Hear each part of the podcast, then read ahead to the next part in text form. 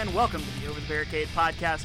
I am your host, Ryan Downing, joined each and every week by my co-host and compatriot, the deadliest catch, Lee Brando.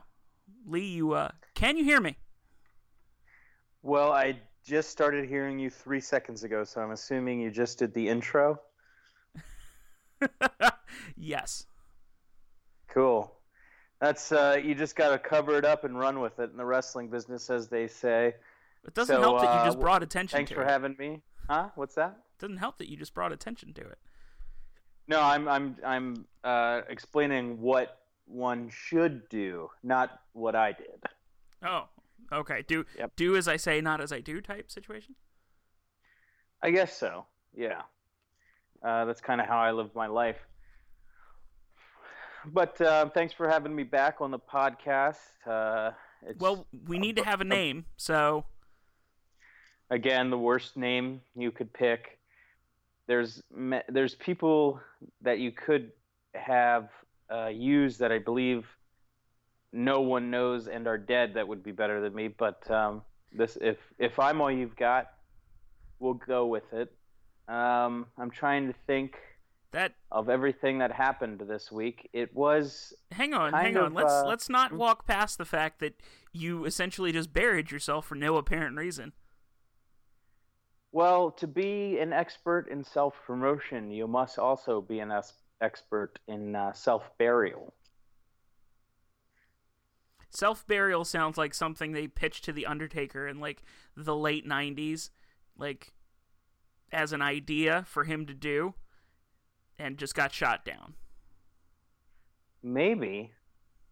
Now that his career is over, maybe. I'm hearing a lot of stuff that he's going to come back next year now. But let's say that it's over. What is one thing that they missed out on with The Undertaker, besides Sting? A return of the oft-missed biker gimmick. You would have liked to see that come back? I think we all would. If we look deep into our soul, I think we all know that complete with the American song? The American Badass character was really the best thing that he ever did, and the Deadman character was fine. I mean, it had its ups and its downs, but we all know that we popped hardest for that the motorcycle version of said Undertaker. I'm not sure.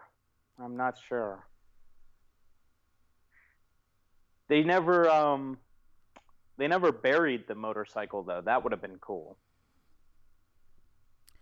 See, now, had they done that, they could have had a bit where he goes and he's digging holes for souls and finds the motorcycle, and he has a revelation, a sudden reminder of what he once was. What if the motorcycle replaced the urn?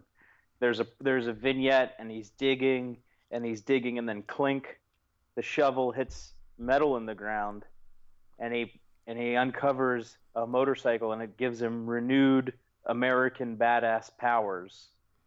What if? Now follow me here. What if the Undertaker's character was really just based on the items that he collected? And he really only explored two different items, an urn and a motorcycle. What if, he goes out and he's digging, to your point, and he finds, a pirate's chest? Is he what Paul Burchill could have been? Maybe. I like the image of The Undertaker just going out for a nice dig. A nice late-night dig. That's just how he passes the time. I mean, after all, he is The Undertaker, so it fits in the gimmick. But anyway, what do you think? He's going to come back next year, or what do you think? No, he's done. I don't know. I've heard lots of rumors. Yeah. Rumors are... But I guess rumors don't really mean anything post-WrestleMania, at least not for a while. Yeah, and that's another thing. We've kind of the roller coaster ride has leveled out. The ultimate thrill ride. Get the branding right. I'm sorry, the Ultimate Thrill Ride. We've gone over the big drop and kind of the excitement of the Superstar shakeup, which is now confirmed to be our one and only draft this year, as suspected. And, things are kind of leveling out. Raw did a pretty good number as far as ratings go. SmackDown, not so much. But I guess things are just reverting back to normal. But that does bring up the interesting point that I believe WWE is getting close to their negotiations with USA Network as far as their TV rights fees, which, is a major factor in their income and their promotion, obviously. But the last time they negotiated was 2012, and it was a 5-year deal, so it's almost up. And the average viewership is down 29%, so it's pretty hard. It's going to be a hard negotiation for them.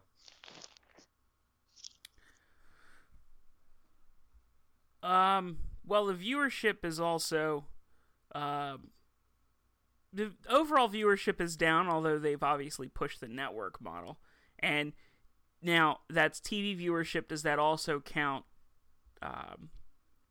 their Hulu centric part of that deal? Because they obviously put with their brand on Hulu, it makes sense that those numbers would go down as people go more on demand. Yeah, I think it works the other way. I think they get more money out of Hulu, the bigger rating that they can say that they get. You know what I mean? The bigger value, the bigger interest that they can prove to Hulu, the more money they'll get out of them. So who knows? Did it have an effect on their ratings dropping over the years? Probably, but so do a lot of things, But viewership and TV in general, like you said, is down, but it's still a major, especially with sports and live entertainment. It's a major factor. For instance, if the UFC's TVs died off or anything like that, they'd be in major trouble. Baseball, basketball to a certain extent.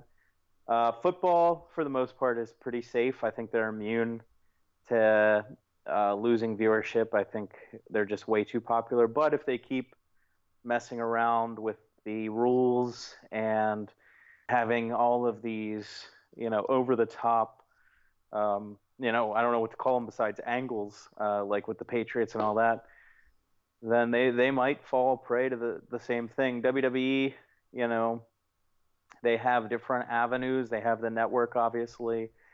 But you got to think there's, 3 to 4 million people that watch Raw on average a week. Now, that's an average. So at some points, there's probably over 4 million people watching.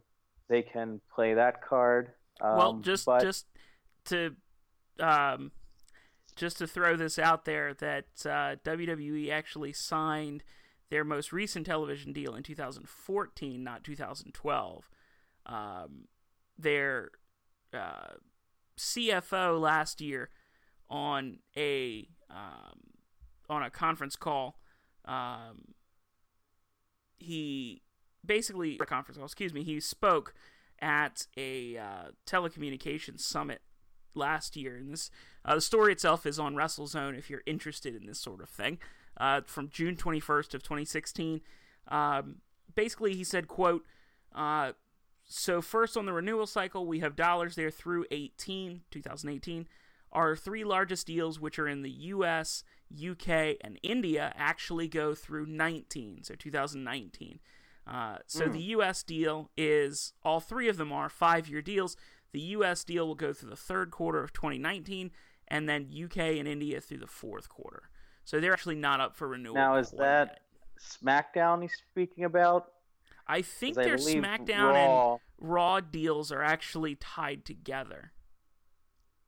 I don't think so. I don't think they have been in a ever really. You got to remember. Well, they're both on the same network. SmackDown was on a. They're both on the same network, and it would make sense that they would be on the same TV deal, because they SmackDown switched to USA back in 2014. So, right, that's what I'm thinking. He's talking about SmackDown.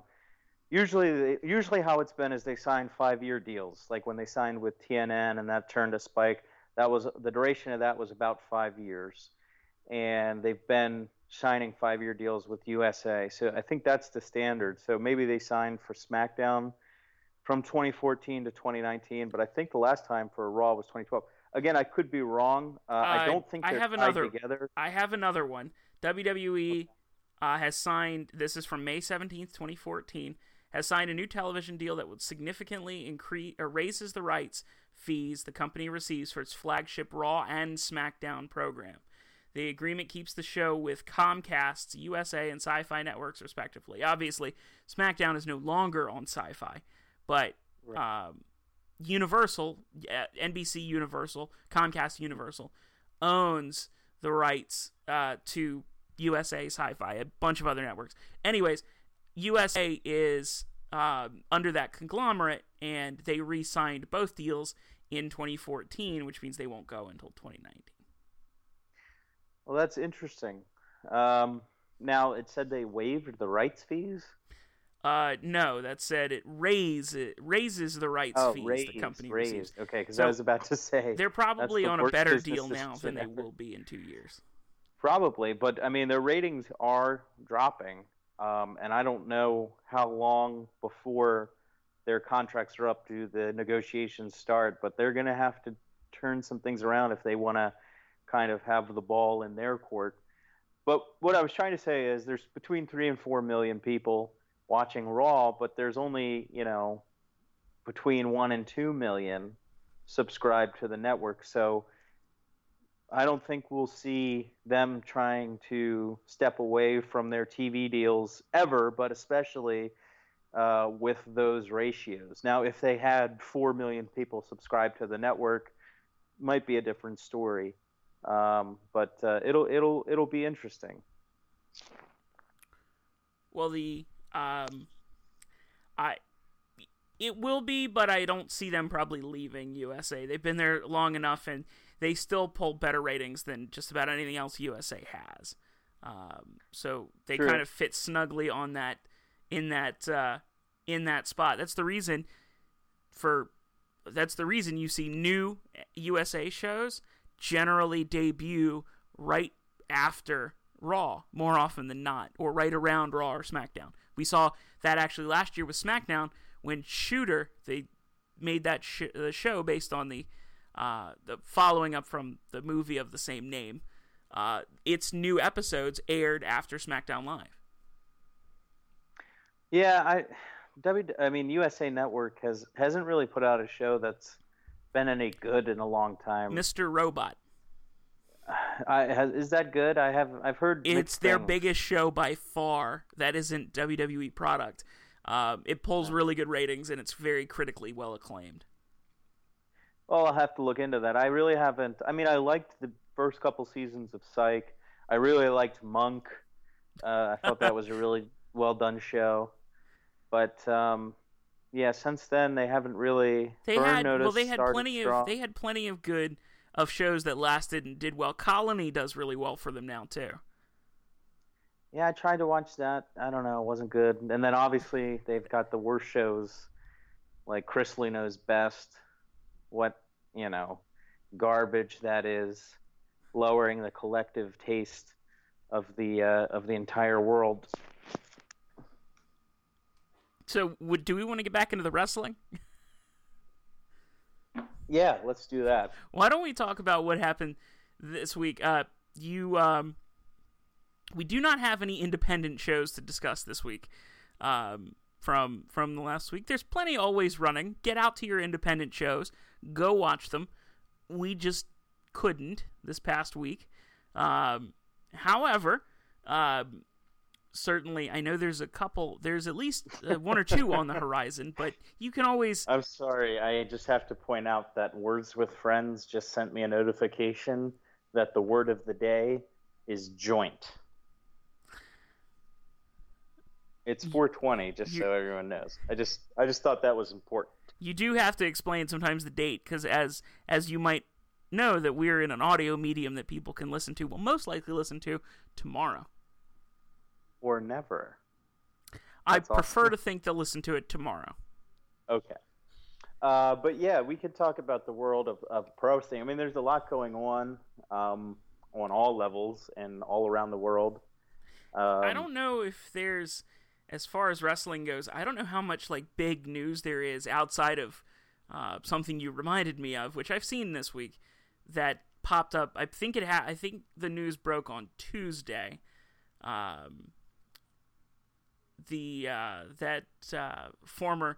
3-Minute Warning member Rosie passed away.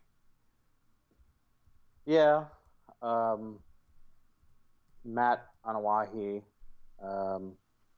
passed away at 47. Apparently had a lot of health issues. Was supposed to be in Orlando for WrestleMania weekend, but was too ill to go. So, that's a very sad story. We've had a lot of very sad stories in wrestling this week. Shibata, that is not getting any better, really. You heard about that injury, right? I did hear about it. I don't know a ton of details. Fill in the people who might not know.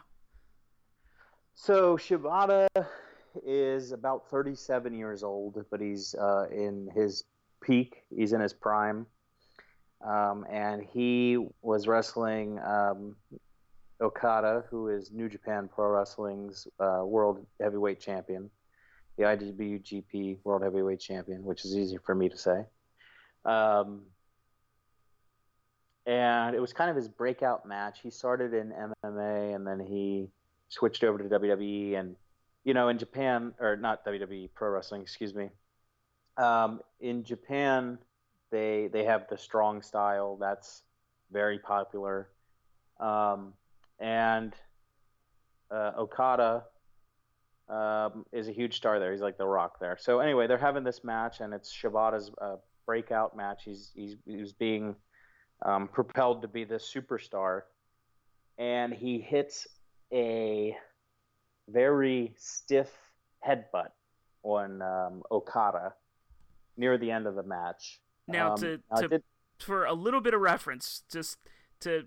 while I cut in, Katsuyori Shibata is very much known. Even Japanese does have strong style, but he in particular is very well known for his very stiff method in which he works matches. He's one to do a lot of very stiff forearms and strikes, and he's kind of the poster boy in New Japan, for lack of a better term, for Japanese strong style.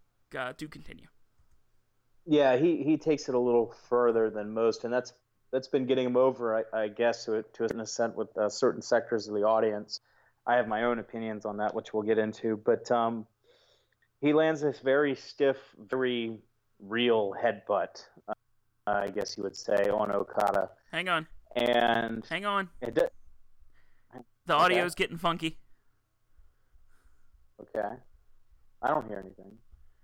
It's getting funky on my end, which means it's not going to sound good on yours. Getting funky like a monkey. That's my Dusty Rhodes impression. I won't do it again. Hit him with the barbecue pit. Oh, I don't know why your audio is so bad right now. Impersonation. So, yeah, Okada is... he does his finisher, and Shibata counters it with a very stiff, very real headbutt. And it doesn't translate well on video. Like if you watch it online, you don't really hear the sound, but apparently there was this like bone on bone cracking sound that echoed throughout the entire arena. Okada kind of crumbles down, kind of like Finn Balor did the other week on Raw. Mm-hmm. And Shibata just has this crazy look in his eye, like maybe he's knocked down on his feet, but he's trying to keep it together, and then just blood just starts pouring down his face, I guess from where he hit. Now, he finishes the match, but apparently when he gets back to the locker room, he collapses, he's taken to the hospital, and they find a subdural hematoma on his brain. So it was very intense. He was like in a coma. Luckily they you know, the doctors came in, they worked on him. He's woken up. He's regained. He had some paralysis on one I think his right side, and he's regained some of that function, and he remembers the match and everything like that. But he's likely to never wrestle again, which is kind of, you know, ironic in a bad way, since that was going to be his breakout match. Now, what also doesn't help is in Japan they kind of play up the kayfabe more than in the U.S. So for a long time, I mean, this has been going on for, you know, over a week. For a long time, it was, well, what's real, what's not, is this an angle, and so on and so on. But it's from everything that we can tell, it's definitely not an angle, and it's definitely very serious. And then also in Japan, Aki Bono, who was a famed sumo wrestler and turned pro wrestler, also might be at the end of his career. I mean, he's a huge star in Japan, and of course he had his WrestleMania moment at WrestleMania 21, but he's likely going to be retiring from injuries as well. So it's been a very sad, somber week, and then of course Rosie passes away, and it's just sad to think, like, you know, 3-minute warning was you know, two cousins that would become Rosie and Umaga, and now they're both gone. Way too young. So it's just, you know, wrestling, if there's some things that we need to work on as a sport, it's our health. And, you know, there's a reason why it's a work. On the video, it would have made no difference if Shibata did a working headbutt or a real headbutt. You wouldn't be able to tell the difference, and he'd be wrestling again. So it's just a unfortunate situation, and a few of them this week. Well, I agree that it is certainly unfortunate, and that's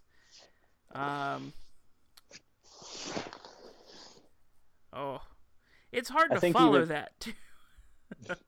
Yeah, it's hard to pick that back up. I mean, Shinsuke Nakamura has come out and since the Shibata thing, and you know, he's the king of strong style, right?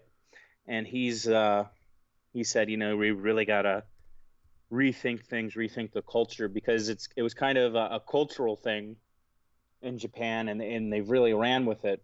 But if you're trying to be in a business where you have to perform multiple times a week for many years to make a decent living and to be able to retire, you can't be hurt, and you certainly can't, you know, get to a point where they'll never, in good conscience, clear you to wrestle again.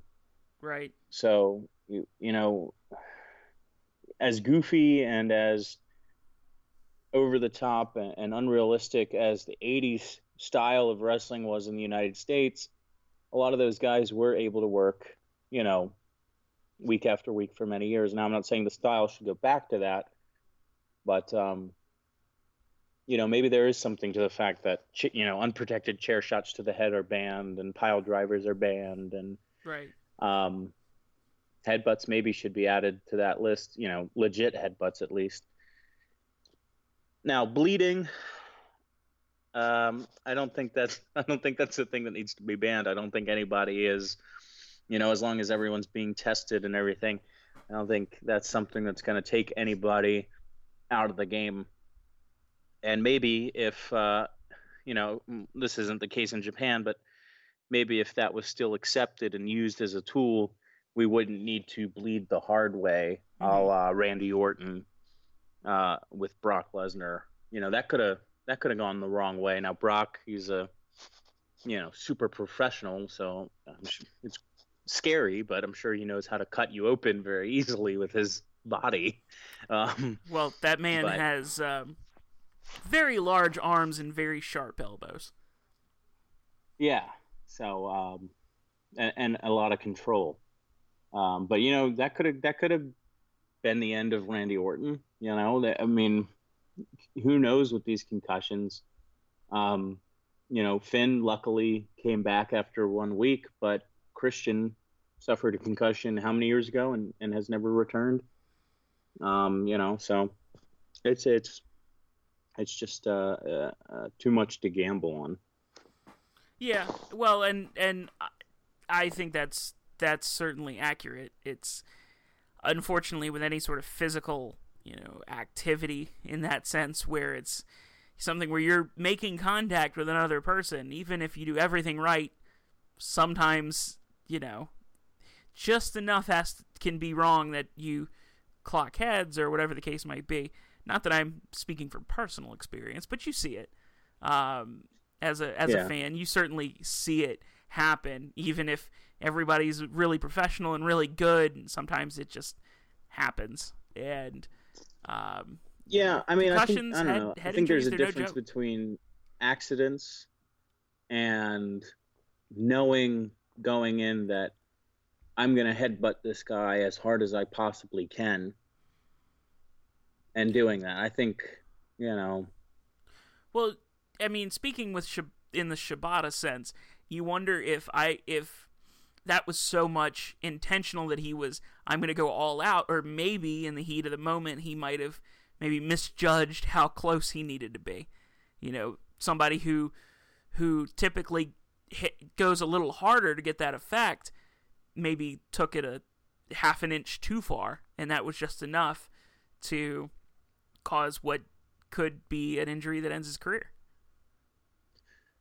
Yeah, I mean, but he could have done it safer. He just did it unprotected. You know, usually when you do a headbutt, you use your thumbs and the back of your hand to stop the momentum and the impact.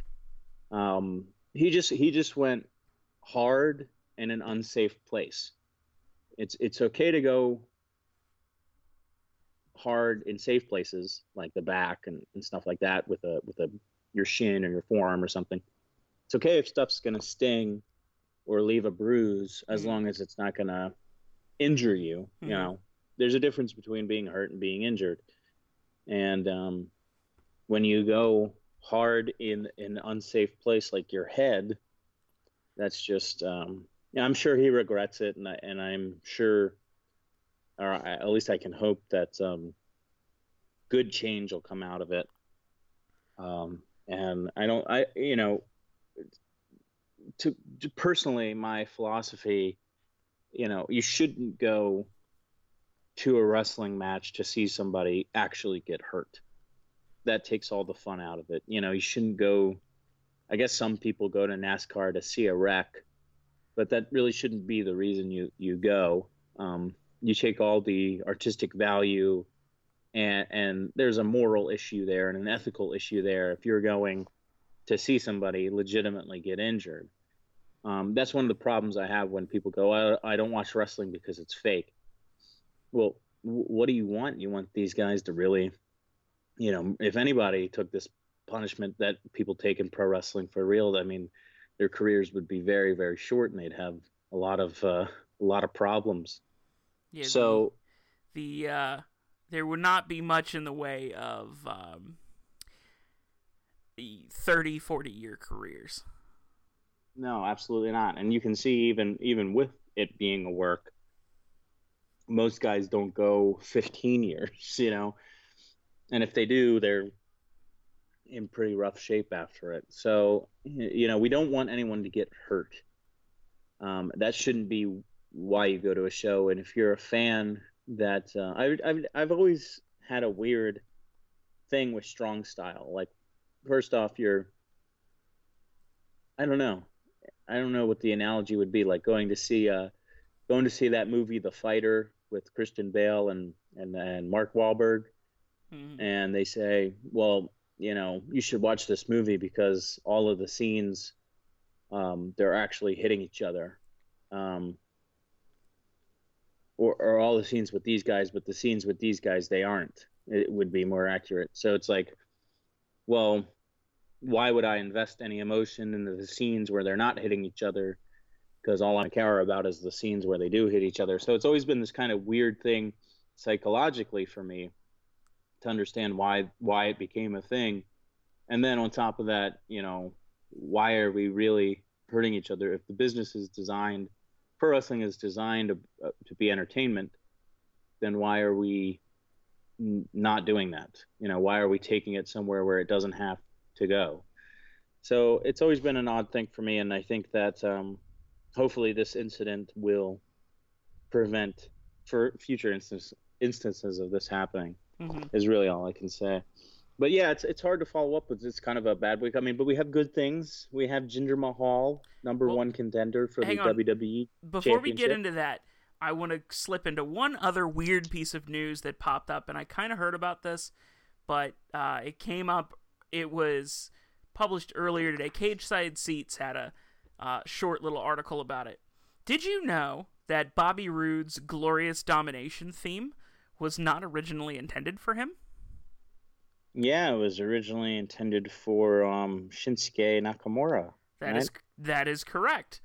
Yeah. Can you imagine? I think they made the right call.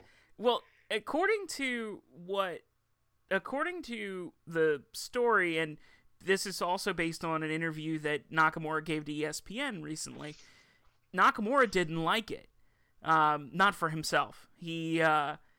He wasn't interested, and WWE really wanted him to use it, and he basically told them no, that it just wasn't for him.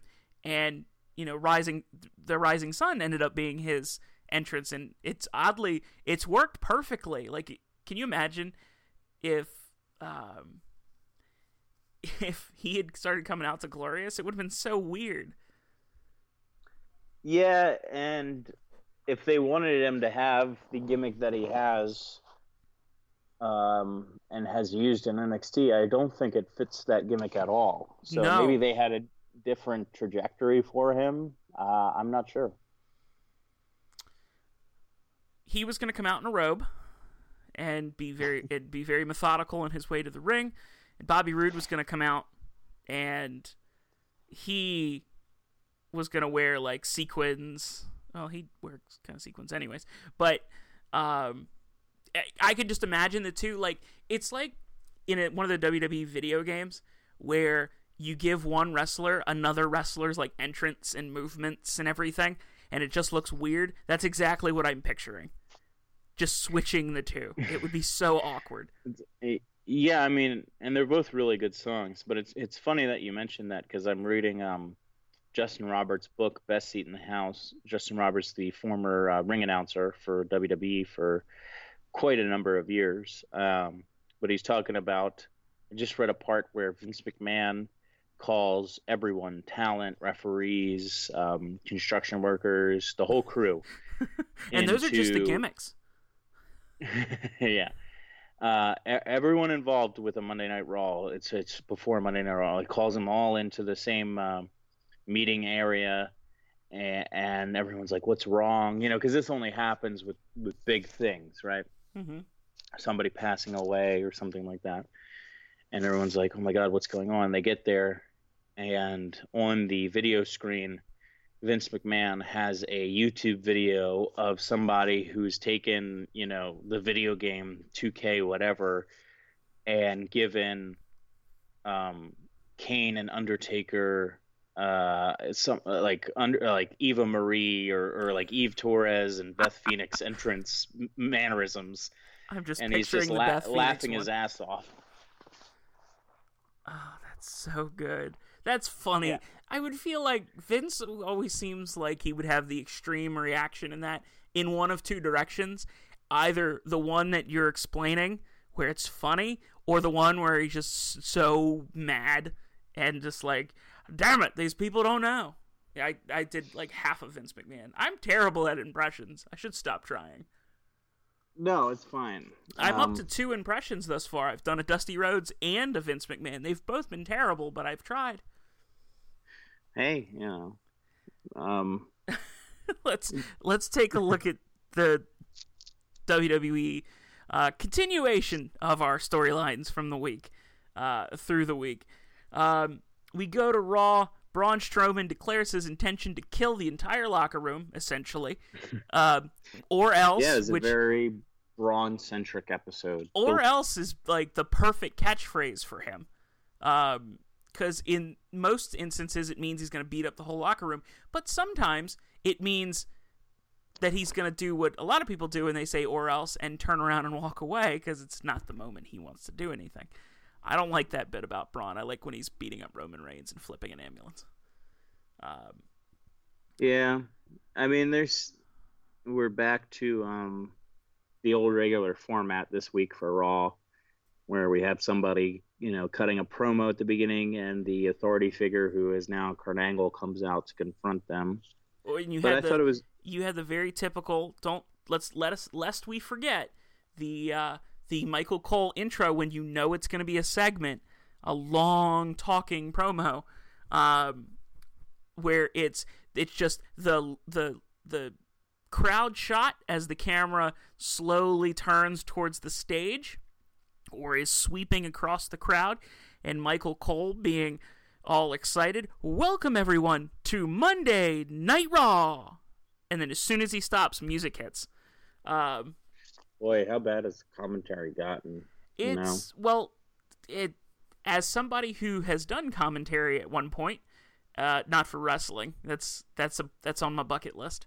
As somebody who has done commentary for sports and things of that nature, it's very aggravating. I will say, with wrestling it's different as opposed to your typical pro sport, such as football, hockey, soccer, whatever, basketball, volleyball, whatever the case may be. It's very different. You're trying to do something very different. When you're doing those, you're literally trying to call the action. If you're enhancing it, it's not necessary. It's generally because of who you are and how you're delivering. In professional wrestling, everything you do builds into the story, meaning that one of the reasons Jim Ross is the greatest who's ever done it is because he certainly had his own style, but he was able to successfully build into the story how many big moments from the mid-1990s through about 2010 do professional wrestling fans who were watching during that time remember specifically because Jim Ross said something that sticks in their mind, something they can easily recall. The most famous of those probably has to be Mankind off the cell. As God is my witness, he is broken in half. You didn't want to try a Jim Ross impersonation this week since you're on a roll? I'm 0-2. I have too much respect for Jim Ross to do that. Yeah, Jim Ross is the reason that I wanted to get into doing commentary in the first place, actually. Well, yeah, I mean, that's like saying, you know, George Washington is the reason I wanted to get into politics. Of course you're going to go for, you know, the prime example or whatever. Thanks for killing my dream, man. Thanks for taking a look at one of my biggest influences and just being like, bah, nobody cares. No, I'm not saying that he's not the best. He is the best. I'm saying... Are you saying I should have picked somebody who wasn't the best to look up to and be inspired by? No, I wasn't going to pick Cole. If somebody says I wanted to become a wrestler because of Shawn Michaels, it's like, well, duh. You know? I mean, somebody says I want to become a wrestler because of, Pete Gass, well, then I have some questions for you. But don't you then question that person's judgment a little bit? Oh, yeah, I have many questions for that person, but I'm saying you picked a good role model, and you're 100% right that the commentary is very important. But I think they've just mishandled it so badly. I don't know why you have to have three people. And if you do have three people, why can't they be three good people, you know? Well, Corey Graves is all right. Well, that's what I think. I think most people feel that Corey Graves is at least all right. I think he's actually pretty good, all things considered, given the role that he's in and he has to occupy. Cole, when he's not as scripted, is actually not terrible. And I reference back to the UK tournament where, you know, he didn't have somebody in his ear yelling at him the whole time. And he did a decent job, all things considered. Cole has the ability to do that. It's just that's not what they want him to do, and that's the problem. Yeah, I don't know. I haven't really enjoyed Cole since those old SmackDown days where he was with Taz. I thought that was a good, I don't necessarily disagree. I'm not a fan of Booker T on commentary. I never have been. He's better than David Otunga. Well, I don't. Well, who's gonna be excited for when David Otunga comes back? No one. I'm not saying that I would prefer David Otunga. I'm just saying I've never enjoyed Booker T's commentary. He's had moments, and Booker T is an absolute legend, but not my favorite on commentary. David Otunga is not my favorite on commentary either. Neither is Byron Saxton. And Byron Saxton's it speaks very well, but his problem is that he just seems he's there's no depth at all to him. The best characters have depth, and when you're on commentary, you have to have a little bit of depth. And it's just like, I did not know baby faces came that white meat. I just didn't know. And now I do. And I feel sad. Yeah. I don't know. The commentary situation's atrocious. A lot of the booking recently has been head scratching at best, but it's kind of like whatever they do, they're going to have their same amount of viewers, and it's going to spike around WrestleMania, and then it's going to taper off, and this is just how it's going to be. So why try to put in the effort to do cool things or to actually be the best when there's really no reason to? Well, that's, which I think is interesting because it's kind of the only thing in the field, right? Like, if TNA's booking and presentation got better, more people would probably watch it. And if it's the only thing that matters with UFC, you can see where if they put a guy up that isn't a draw, they don't do great pay-per-view buys. I think their last pay-per-view was like in the gutter because they had nobody that really drew, nobody of name value on it. So. Or people that have name value but don't get pay-per-view buys. I mean, if you're talking UFC, the three biggest draws they ever had were Conor McGregor, Ronda Rousey, and Brock Lesnar. And Brock Lesnar was a built-in draw because of his WWE time. Yeah, and... Speaking of Brock Lesnar, notice how there's no champion on Raw? No, top champion on Raw? Are we going to see Brock Lesnar before SummerSlam? Before the SummerSlam build? Yeah, I think we're going to get him for Extreme Rules, which is in Baltimore, which is exciting. Are we going to that show? I think him and Strowman will be in that match at Extreme Rules against each other. So does that mean that you have Strowman winning at Payback? He necessarily doesn't have to win, but he's going to come out strong. I don't think he's going to lose, but it could be some sort of dusty finish or some way to get out of it. Like if they could do the count out like they did on SmackDown with Corbin and AJ Styles. But no, I think, he might get DQ'd, something like that. And then that could lead into Extreme Rules. But I think we'll see Lesnar there, which that's June. And then they have July, August, which will be the build to SummerSlam, and I think we'll Well, they might hold off Strowman until SummerSlam, because who really else besides Roman and Strowman are they going to put against Lesnar? I don't think anybody is propped up for that yet. I could see where they go to SummerSlam and they have a triple threat that involves Lesnar, either Roman Reigns or Braun Strowman, and Finn Balor. And Lesnar gets canceled out from whoever the big guy is, and Balor ends up picking the victory. Maybe. I don't think they'll go that direction, especially at SummerSlam. SummerSlam's a long way off now. Not really. It's only a couple of months. That's a long way in WWE's short-term booking. You have to keep context in mind. I think SummerSlam will be Balor and Wyatt. I think that's what they're working towards. I don't think they're going to wait that long. Although so let's swing back into this, because there's a few questions I have, but I want to ask it in context. Okay. Chris Jericho is now just putting over everybody as he is getting ready to go into a title match, and proceeded to lose to Samoa Joe on a random episode of Raw for no particular reason other than to make Samoa Joe look good. The Good Brothers. He'll be gone by May, so he's got to, I guess, they're going to use him to put everyone over. That's maybe not the best time for Samoa Joe to go over clean in the middle of the ring, but... makes Samoa Joe look good. Yeah, but takes everything away from the Owens match. Does anyone really think Jericho has a shot? Probably not. Gallows and Anderson defeat Enzo and Cass. Nice to see the Good Brothers get a victory. Yep, as always. A forgettable Dean Ambrose on Miz TV segment. Except for...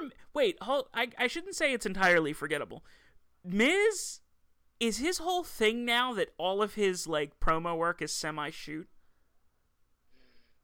It could be. Usually when there's language that's used like he was using, like lazy and unmotivated and all that... usually that's coming from somebody that actually believes that in the back. So that's not a good sign for old Dean Ambrose. Leads me to believe that the higher-ups actually feel that way about him. And it's hard to break that stigma once you get it.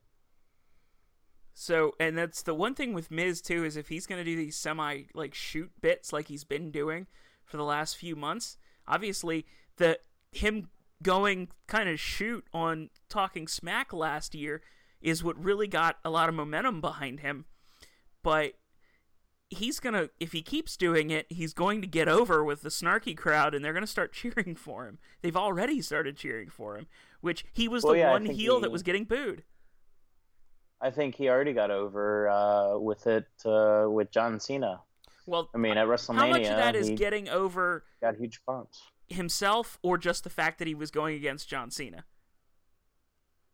Well, I think people really liked some of the stuff, maybe not all the stuff that he did with the fake Total Bellas or whatever, Total Divas, whatever the show is called. You're correct on both counts. I think that he already got over with the smart fans, and. Now you're going to see him try to put Miz against a lot of the baby faces, and it's going to be weird because they just put him against a baby face that nobody actually likes. So, it'd be like, what's next? They're going to put him against Roman Reigns and expect him to get booed? I just don't think that's going to happen. Miz versus Roman Reigns is something I would watch, actually. I would watch it too. It'd be pretty interesting. If he's going to shoot on him the whole time, leading up to it. That's a good feud. Book it. Alexa Bliss is your new #1 contender for the Raw Women's Championship. So we get 1 week of booking for that match. 1 week of build, I should say, before Alexa Bliss takes on Bayley at Payback. Do we think Alexa wins? No, I don't. I don't think that would make any sense, especially after Bayley just came off a 4-way at Mania. Right. But then again, they don't really do things that make sense that often anymore, so maybe. But I would say if it were me, I would keep the title on Bayley, and I probably wouldn't have Alexa Bliss challenge Bayley this early on in her Raw tenure. But, you know, there's a really interesting point that I heard somebody make, that the SmackDown people that came to Raw are just kind of getting beat up and tossed around. You know, like we had Kalisto get thrown around. We had Rhino and Heath Slater, who were the SmackDown Tag Team Champions, cower in fear to Braun Strowman. And then all the Raw guys that went to SmackDown, like the Shining Stars, beat American Alpha this week. They are the Colognes now. The Colognes or whatever. But basically what you're saying... That should be their actual tag team name. The Colognes or whatever. Basically what you're saying, though, is SmackDown is the B show, and anybody that's on SmackDown isn't good enough to be on Raw. Kinda. Which is not a good point to try to make. Well, especially because now they've... We're going to get into SmackDown, but they have elevated what was essentially a jobber on Raw on SmackDown to a pretty high position. On Raw, a SmackDown jobber is still very much a jobber, although Finn Balor beating Curt Hawkins shouldn't surprise anybody in the least. Right, yeah, I mean...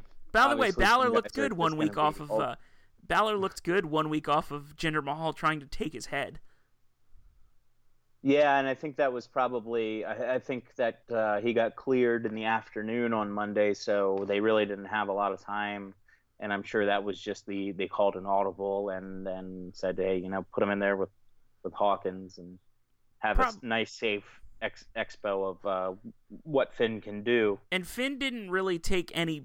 Well, I don't want to say he didn't take any bumps because his moves, has to bump himself at some points, but Hawkins didn't land one shot of offense. That was all Balor, the entirety of that. So I could see where if he had any lingering effects, he could at least pull that off without any issue.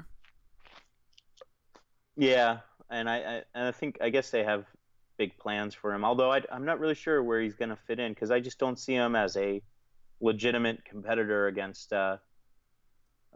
Lesnar, but they got to build him up. Maybe that's where that Bray Wyatt feud comes in. But we get to the end of the show, and I don't know if this was as telegraphed to you as it was to me. I assume it probably was because that ring was bouncing quite a bit.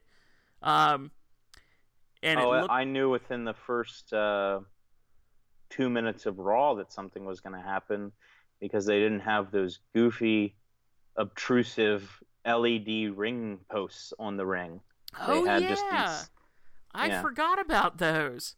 No, I noticed that right away, and I was like, well, something's going to happen. Either they're going to put a structure around the ring or ring collapse or something like that. But I just knew something was going to happen. So we get the Braun Strowman Big Show spot that's been done a handful of times. Has Big Show been involved in all of those ring collapsing spots in WWE? Yes. Lesnar, Mark Henry, and now Strowman. All right, cool. So 3 for 3, Big Show. That's his spot. That's his match. The ring collapsing match. That's just like Undertaker's got the, Undertaker's got Hell in a Cell or Buried Alive. Inferno match is Kane. You know what? Big Show's got the ring collapse. So, you know what? Spot. Everybody's got their thing. And I'm stealing it. Can you convince the bookers to book that match for you? I don't know if that's going to be I don't know how well it's going to go. Yeah, I don't know. I mean, is the ring actually destroyed? Because I mean, it falls apart, but I don't know. Like the one thing to think about though, you're always in the main event in that match. That's true. You can never not be in the main event. We switch over to SmackDown. Naomi and Charlotte come out at the beginning, gets set up for a match, which if Charlotte wins, she gets a championship match next week. Then, of course, the thing that has got everybody kind of talking from this, and I was watching this, and I took so many notes on this match. The six-pack challenge featuring Mojo Rawley, Eric Rowan, Luke Harper, Dolph Ziggler, Sami Zayn, and Jinder Flippin' Mahal in what is possibly the weirdest six-pack challenge ever, as in, like, this is for the WWE Championship. There's two guys here, with three if you count Ziggler, that I could see, like, all right, you'd give that person a title shot at a pay-per-view. You know, do a little build, you could get there. Harper, Ziggler, and Zayn are about the only three I could think of. Rowan, Rawley, and Mahal were there just to be fodder, so I thought. Yeah, there wasn't... It was strange, because I thought maybe Harper... There wasn't, like AJ had been in the match, or if Corbin even had been in the match, I would have said, like, oh, okay, that guy's going to win, but like you said, there wasn't a very clear option. Yeah, I mean, I assumed, like, there was two clear tiers. That's not the way I thought they were going to go. Repeated mentions that the winner faces Randy Orton for the WWE Championship. At the beginning of this match, I was under the assumption that Bray Wyatt was going to have his match with Randy Orton for the title. I thought... Yeah, I've heard conflicting things. I thought at the beginning that it's now non-title. It is non-title. I looked it up afterwards. I thought it was originally a title match. Why wouldn't Bray Wyatt want a title match? He deserves a rematch. Yeah, in storyline, he would get a rematch, and I think it was originally touted as such, but I think it just goes to show you that they had no idea and what they're doing, and Bray Wyatt going to Raw was a last-minute adjustment. So I thought about this. So, by the way, I wanted to make one other point before I move on. I think Luke Harper may have gotten the biggest pop. I think Sami Zayn was right there, but of all six, I think Luke Harper definitely got the biggest pop. Yeah, I mean... he's very... I'd like to see them change up his gimmick just slightly, just make him more unique than just being the guy that was in the Wyatt family. Well, I think he stands out... Without Bray Wyatt on the brand, I think he stands out a little bit more. Maybe not if Rowan is also there, but yeah. I don't mind his current gimmick. I think it's fine. It is different. I don't know. It's just like when the Shield broke up, they all kind of did a different thing, and of course Roman kept most of the elements of the Shield. So if the Wyatt family breaks up, obviously Bray's going to keep all the elements of the gimmick, but then I feel like, you know, they should just change it enough to make it different. I don't know, but I think that will be the thing that makes Luke Harper. Have I been saying Eric Rowan? No, just now. That was it. Okay, sorry. Can I say Eric Rowan? To make Luke Harper stand out, because I feel like he could be a main event star. I don't know about Rowan. He's got a lot of more work to do. I think you could see Rowan fit nicely in the mid-card, at least for now. If you had a face United States champion, I could see Rowan being somebody who's in that picture.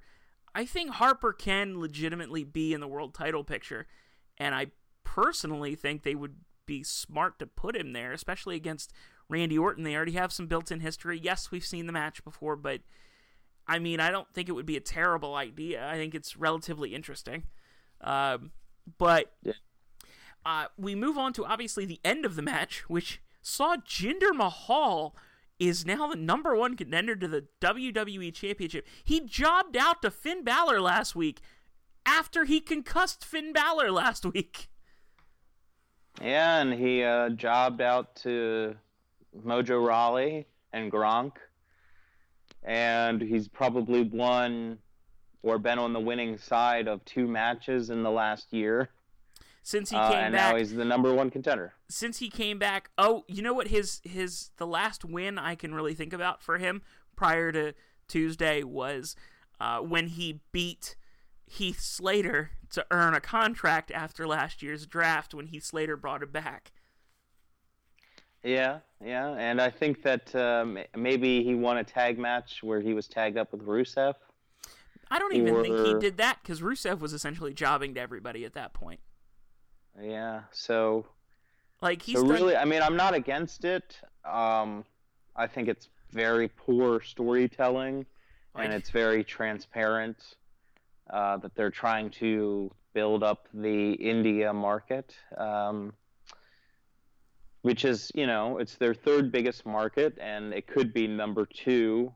It could replace the UK as number two if they play their cards right. And, of course, that would be more revenue for them. I'm certainly not against taking Jinder seriously, especially if he's, you know, going to have the Bollywood boys with him and stuff like that. I think it could be good. I just think you need to have a little bit more build. You can't just hotshot it like that. No one's going to take it serious. It's not like when Finn Balor showed up on Raw and like was immediately number one contender essentially for in that championship match for the Universal title.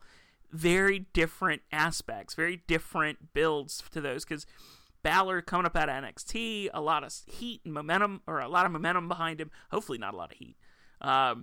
But a lot of momentum behind him. Jinder, he's been losing forever, and it's like you just put him over. Now, Sami Zayn, who got pinned for the second straight week on SmackDown, he has yet to not get pinned on SmackDown in 2 weeks since he joined the Blue Brand. But you put him over a guy like Luke Harper, who's over. Even Dolph Ziggler, I think, would have made some sense. But just putting him up against Orton, that whole, like... That whole thing was weird, because then Orton comes out, and they get in each other's faces, and then I guess Jinder leaves Randy alone so Randy can talk to Bray?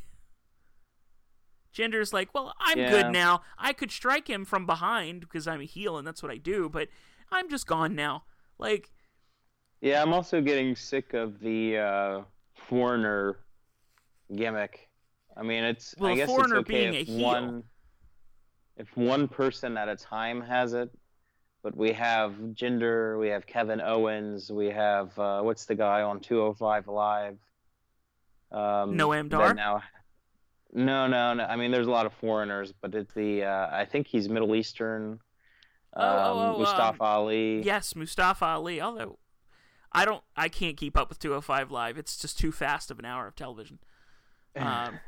But. So, I mean, you have like all of these guys that are doing the same gimmick. Neville is not just because of foreigner, but how many foreigners are faces? How many non-U.S. residents? I would say non-North American, because Sami Zayn's a face. There's plenty of Canadians. How many non-North Americans are you got faces? Sheamus and Cesaro, and that might be it. Maybe. Do you want to count Kofi? You know, he was born in... Kofi. Kofi's from Boston. He's not from Jamaica. Where did your accent go? I think he was Survivor Series 2006. Go back and watch it. It's funny. It was. I don't know. Jinder's gonna get booed because the fans don't believe he deserves it, not because he's a heel. I don't know. I think he's gonna get cheered in Chicago. I doubt it. That's where the pay-per-view is. I think it's going to be one of those things. I think they're going to boo the whole match. The crowd is like, "Hey, this is Jinder." Come on now, they're going to crap all over that match. No, I don't. I think they're going to crap all over Orton, but I think they're going to be behind Jinder. I think if they are on their current course, probably not. If they really build Jinder well. I could see that, but they've done nothing to make me believe that. Jinder and Tonic Express, man. Oy.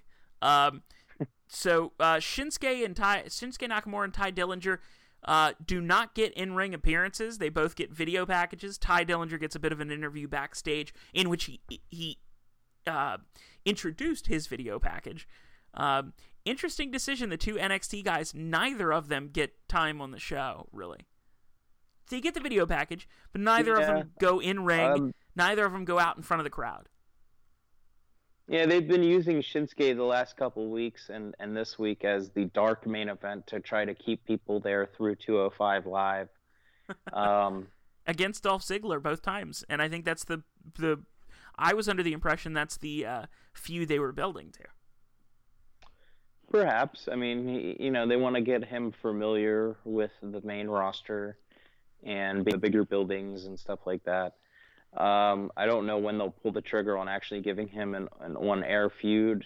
Has he had an on-air match? I think he's just had the dark matches, if I'm not mistaken. He has not had an on-air match since coming up to SmackDown. He interrupted The Miz and Maurice, who were dressed as Cena and Nikki Bella, on week one, and the week after that, he came out and interrupted Dolph Ziggler, said, "I'm Shinsuke Nakamura," essentially, did a couple of his normal kind of mind game spots that he does, but not really much in the way of contact either way, and then he wasn't even on the show at all last week.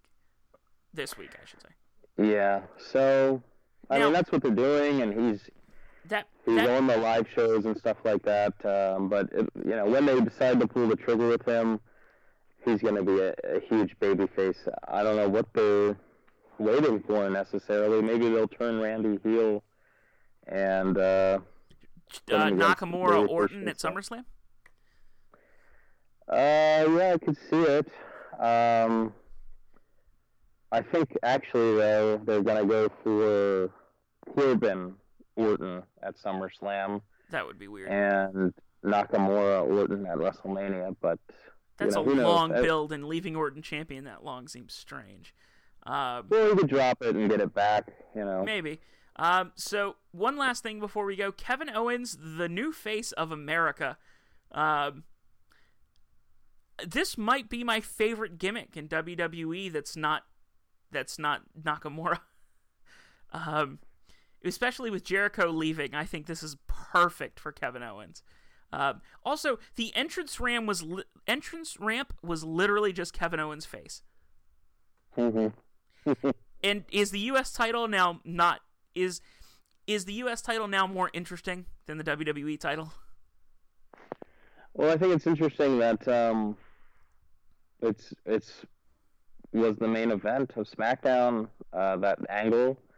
And I think that they might even make it the main event of Backlash over Orton and Mahal. But and then on Raw, we just have the Intercontinental title. So it's interesting what's going on with the quote-unquote secondary titles. Do you honestly think they're going to put the U.S. title on after the world title? I think they might. Yeah, I think it's going to be the better match, but... Like, I can't ever picture them doing that. It's the WWE Championship.